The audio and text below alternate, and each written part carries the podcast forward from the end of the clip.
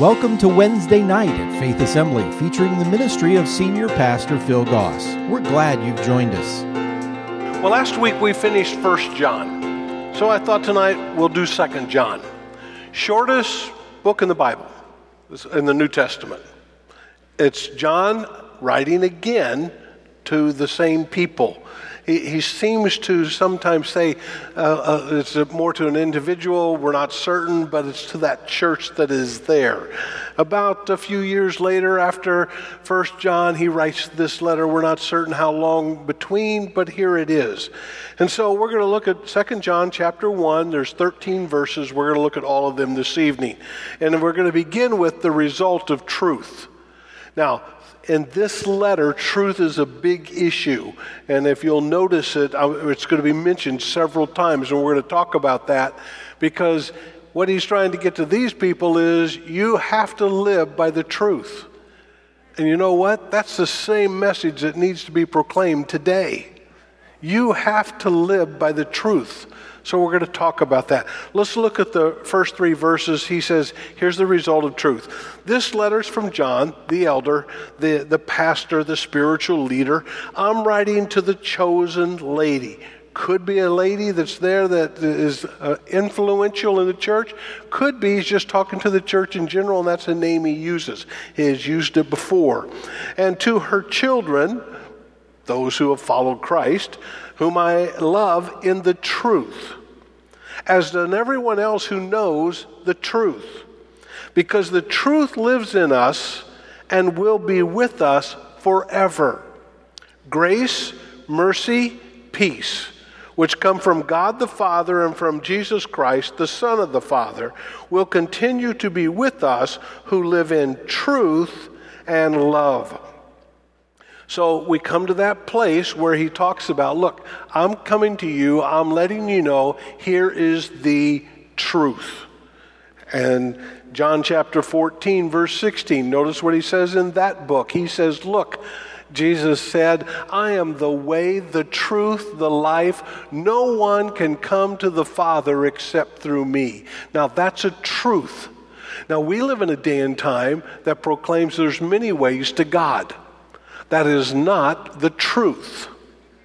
The truth is there is only one way. And John proclaims that. He says uh, and writes about it and quotes Jesus when he says, I'm the way, I'm the truth. You don't get to God any way except through me, Jesus says. John chapter 16, Jesus again is speaking.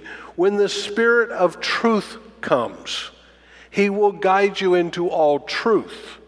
He will not speak on his own, but will tell you what he has heard. He will tell you about the future. So he says the Holy Spirit's going to come, and when he comes, he's going to tell you about the truth. The truth is Jesus Christ. The truth is the way to God, the Spirit of truth. He is here to convict of sin, the truth. And so the truth becomes a key element of John's letter here at the very beginning. And then he says, as you do this and as you live in that, what you receive from God the Father and from Jesus Christ is, is grace. In other words, grace is all that God does for us that we don't deserve. That's grace. Grace is also the power to do what God wants us to do. Jesus said, My grace is sufficient for you. I'll give you what you need to do. So there's kind of a dual implication when we talk about grace. But he means he gives to us what we don't deserve. And then he says, Not only will you get grace, you're going to get mercy. Now, mercy means you don't get what you deserve. You and I deserve uh, a lot of things, right? If, if people only knew. Mercy says, I'm not going to give you what you deserve. And here's the great thing about it the writer puts it this way His mercy is new every day. So you don't wear it out, you don't exhaust it. It's a great understanding. So you have this grace and you have this mercy, and then he combines that with peace. If you have grace and mercy, you're going to have peace. It's going to be there. Peace is what results when we have with God and apply grace and mercy to our lives. You and I get to live in the peace of God. Why? He gives us grace. You know, He says, Look, eh, He does so much for us that we don't deserve. He died for us. I don't deserve it. He forgives me. I don't deserve it. He gives me all those things. And then He gives me mercy. I, I don't have to pay for all my sins. He forgives me. He lets me start anew every day. Boy, I get to live with peace. And so, grace, mercy, and peace all come from God the Father and from Jesus Christ all because of the truth. The truth is, as a Christian, you should live in peace all the time because God's grace is all sufficient and always there, and His mercy is there every day. So that's how John begins this letter. He says, Look, I want you to understand this. I want you to know this. I want you to know the truth. Now, remember, we talked about in his first letter in First John, he was writing to this church because there were people coming in teaching things that were not the truth. And so he's going backwards, in essence, to say, I don't want you to forget this. We're going to hit this again because those people don't let up. John says, I'm not going to let up. And so he says, Look, I want you to understand what the result of truth is. And when you live in the truth, you have peace with God. Secondly, the reminder that John is giving. He says, Look, I, I need to remind you. Now, if you've been here any length of time, I am very much aware that you could sit there and listen to me and say, Boy, he said this before. He's just repeating himself. Yes, I am. I struggled with that for a while early on in the ministry. I thought, man, this is just the same stuff over and over again. But then you read a book like this, and you know what? The Bible's just the same stuff over and over again. I don't know if it's because we're thick headed, we're slow learners, we have a memory loss problem. I don't know what it is, but if you'll notice as you read through Scripture, there's themes that are there that are just repeated time and time and time again. Repetition is good for you. You know, and if you're a parent, you understand this very well. When you raise kids, I'll bet at some point in time with your children, you have used a phrase like this I have told you a thousand times not to, right? So it still goes on. So John's going to remind them here's what's going on. Now, notice verse 4 How happy I was to meet some of your children, some of the other believers, and find them living according to the truth, just as the Father commanded. I am writing to remind you, dear friends, that we should love one another. Now, if you remember from 1 John, that was a theme repeated over and over again, wasn't it? This is not a new commandment, but one we have had from the beginning. Love means doing what God has commanded us. Now, notice, you, you and I get a kind of a new or a little different definition of love. If I love God, what it means is I'm obeying God and following His rules. That is love demonstrated.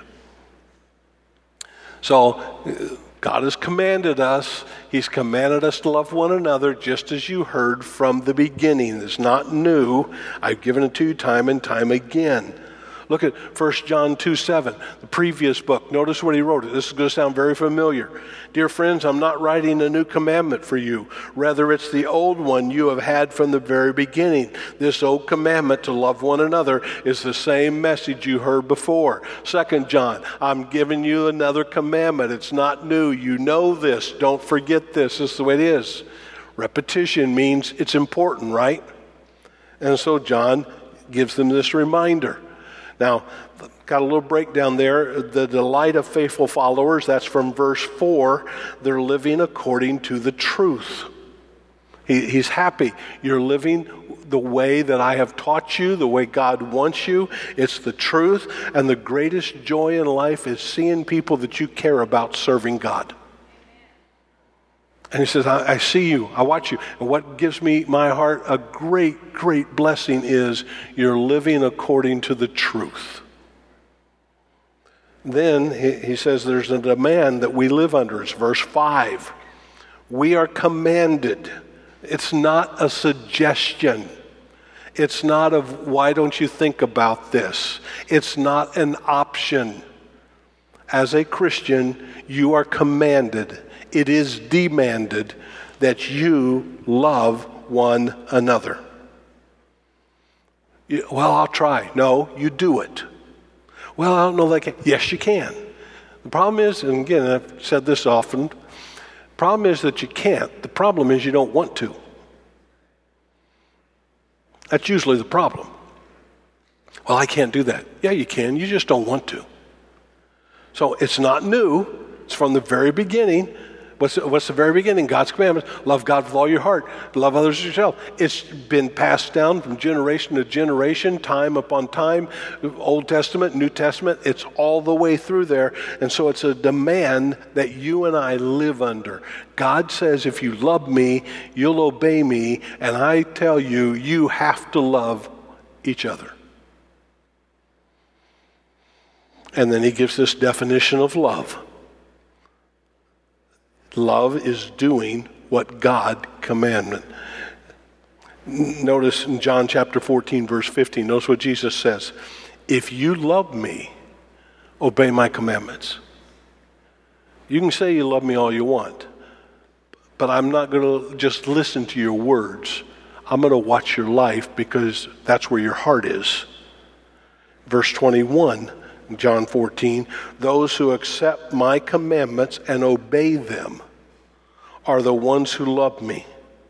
And because they love me, my Father will love them, and I will love them and reveal myself to each of them. So, love is more than a feeling. That's the problem. We live in a generation that has redefined love, but they haven't defined it in a truthful way. Love hopefully there's feelings that come from it, but love is a choice that you make. And if you believe in God, then you have to behave like it. And he says, if you love me, believe in me, obey me. And here's what I want. You know, people will come and ask, and maybe you've got, well, what can I do and can't do as a Christian? The answer is very easy. You only have to do two things Love God with everything that you are. Seek to please Him above all else and all others. And love people and don't do anything that will hurt them. Well, but what if they don't like, then don't do it. What if they don't like me in return? You keep loving. Well, I can't. No, you can. You don't want to. Okay, I'll, I'll, I'll move on.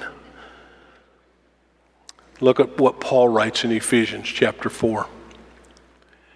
He says, Therefore, I, a prisoner for serving the Lord, beg you, beg you to live a life worthy of your calling, for you have been called by God. Always be humble and gentle, be patient with each other, making allowance for each other's faults because of your love. So, in other words, anybody here got any faults? Do you know anybody else that has some faults? Now, we all know that their faults are much greater than yours. Yeah. Make allowances for each other's faults. Why? Because of your love. Because of your love. Make every effort to keep yourselves united in the Spirit binding yourselves together with peace. As far as it's possible with you, live at peace with everyone, right? Now, there might be people who won't live at peace with you, but you can have peace with them. There's one body, one spirit, just as you've been called to one glorious hope for the future. There is one Lord, one faith, one baptism, one God, Father of all, who is over all, in all, living through all. That is a great theological verse. One. And so Paul writes to them and tells them that. And uh, John just says, Let me remind you, I told you about it in the first letter. I've told you about it time and time again. Here, here's what you need to do. Here's how you need to do it. This is what this walk with God is all about. You are to love others. And then he talks about the relationship we have to remain in. The relationship we remain in. Verse 7. I say this. In other words, what I just told you. Why do I tell you this again? Because many deceivers have gone out into the world. They deny that Jesus Christ came in a real body. Such a person is a deceiver and an antichrist. Now, if you'll remember, we talked about it previously. Notice the Antichrist, small a. He is not the Antichrist, large a. Big difference. The spirit of Antichrist is alive and well in the earth today. The Antichrist has not yet been revealed. And so he says that. He says, this person, if they don't believe these things and they not deny Jesus Christ, if somebody knocks on your door and wants to talk to you about Scripture or the Bible or says they have some revelation, say, well, I need to ask you one question that you need to answer me before we go any farther. What do you believe about Jesus Christ? And if they say, well, we believe he was a good person, just shut the door. Well, we believe he lived and he did a lot of good things, shut the door. There is salvation in no one else but Jesus. And if they don't believe that Jesus is the Son of God, died on a cross, and is the only way for us to be saved, don't waste your time. They don't have the truth. Now, we as Christians are kind of stubborn on this, and rightfully so, because it's truth. Well, how do you know that? Well, there's this book called the Bible that says so. Verse 9 Anyone who wanders away from this teaching has no relationship with God. But anyone who remains in the teaching of Christ has a relationship with both the Father and the Son. If anyone comes to your meeting and does not teach the truth about Christ, don't invite that person into your home or give them the time of day or any kind of encouragement. Anyone who encourages such people becomes a partner in their evil work. Don't associate with them. No, I'm sorry. Don't believe that. That's not true. Not going to listen. Because if you invite them into your home, you might think, well, I'm going to sit them down and really give them what for and witness to them and everything else. But your neighbors watch, oh, they, they must agree to each other when they come inside. If you want to talk to them, stand outside. If you invite them in, you're going to have to offer them something to drink or cookies or something probably, and that'll be a long time. If you're standing outside, especially if it's 100 outside, it won't last long. So, John tells his readers in very strong terms to watch for people who aren't living and teaching the truth, for imposters. He says they're deceivers. And what are they spreading? They're not spreading the gospel of Jesus Christ, they're spreading the gospel of the Antichrist. They deny the incarnation of Jesus, Antichrist, against Christ. He says, You watch out for these people. Don't follow them. Don't listen to them. And verse 8, he says, Don't lose what you've worked so far hard. You, you started with Christ. Don't, don't lose that. Be diligent so that you can receive your full uh, reward. And he says, If you wander away from this teaching, you don't have a relationship with God. But if you live according to the truth, you have a relationship with God. And if anybody doesn't teach this, don't have anything to do with them. And what you got to watch out for with false teaching is basically two things. What do they add to the truth? Oh, we got a special revelation. It's not in the Bible, but we have this other book.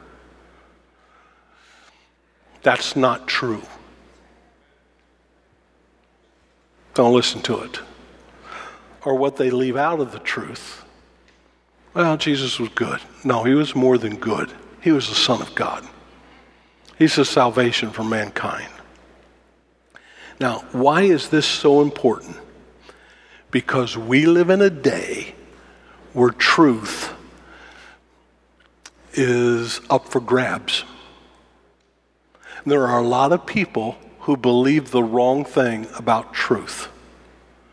So let me get very relevant with what's going on. According to research, polls, less than one half, about 46%, of adults who claim to be born again believe in absolute truth. You get it? Absolute truth. In other words, it's not always true.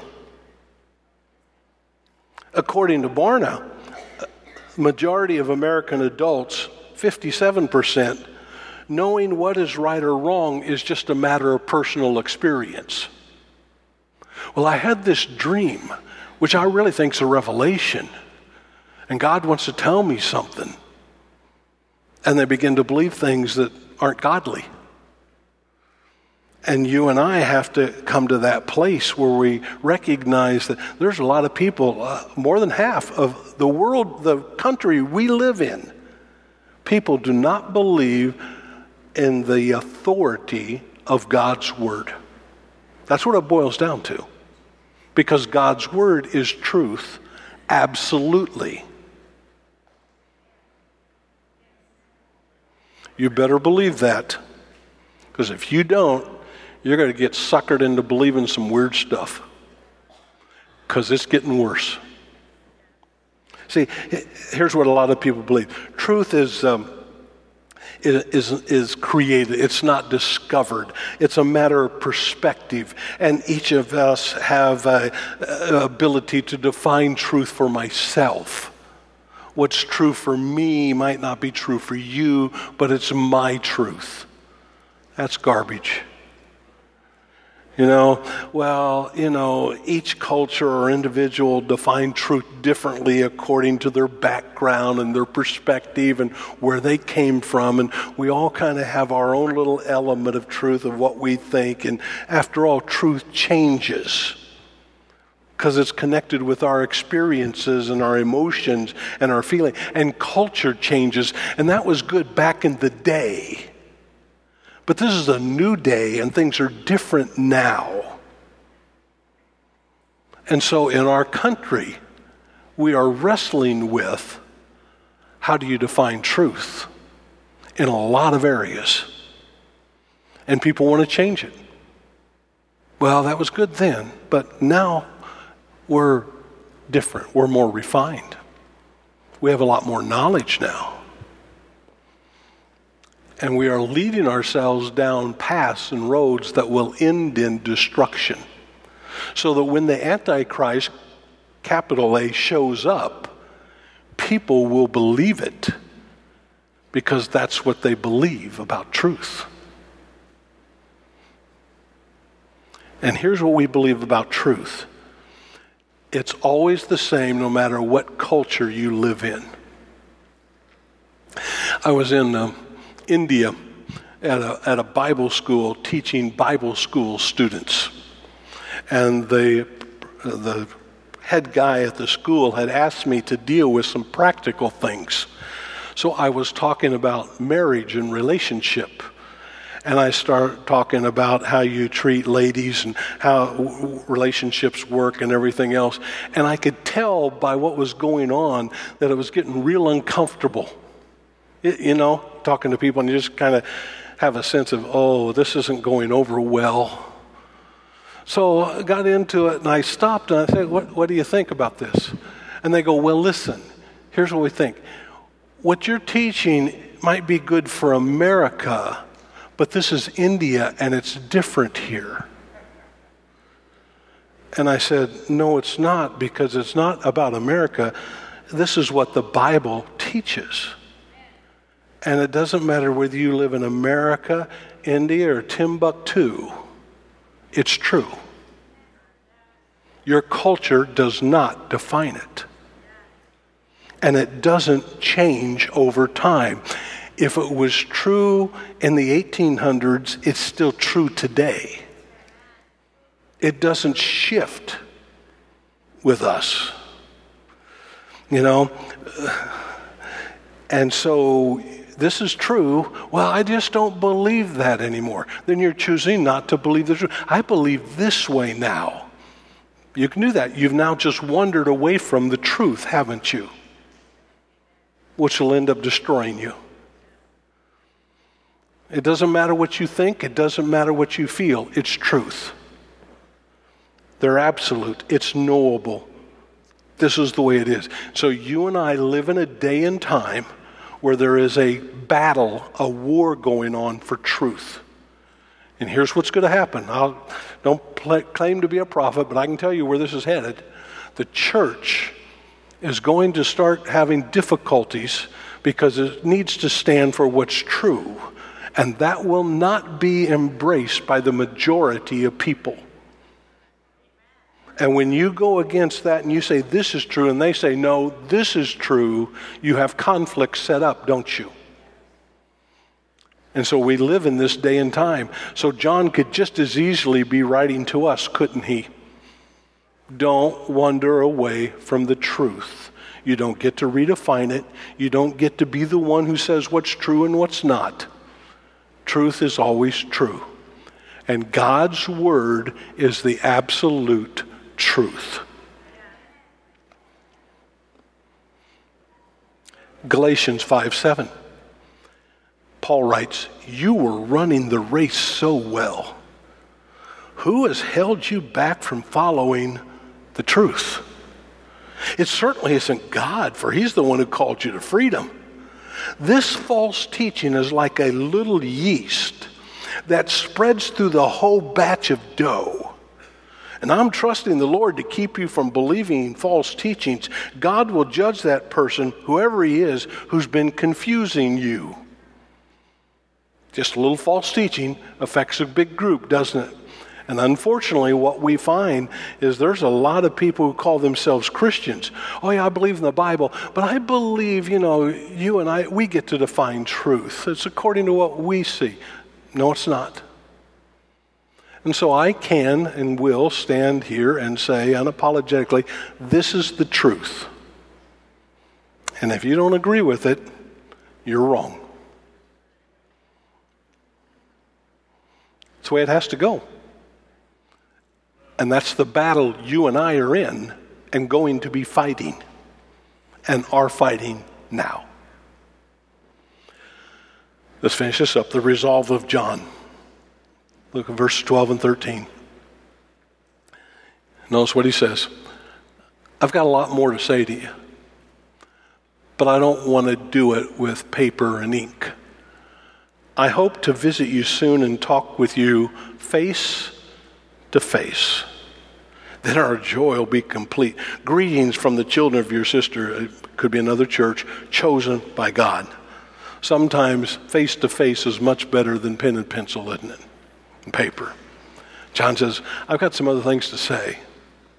a little aside, maybe because you, you might not like it either, but we're going to talk about this face to face. And so tonight, I would just encourage you stand for the truth. Don't waver. Fight the battle that is going on and stay true to what God's Word says. You and I don't get to define it. God defines truth because He is the way, the truth, the life. And you and I will stand for it.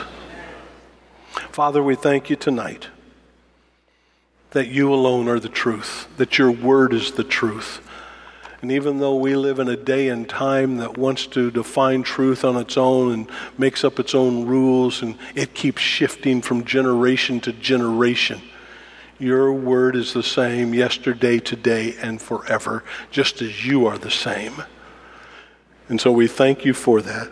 Help us to stay true to the truth as we go from here tonight. In thy name we pray.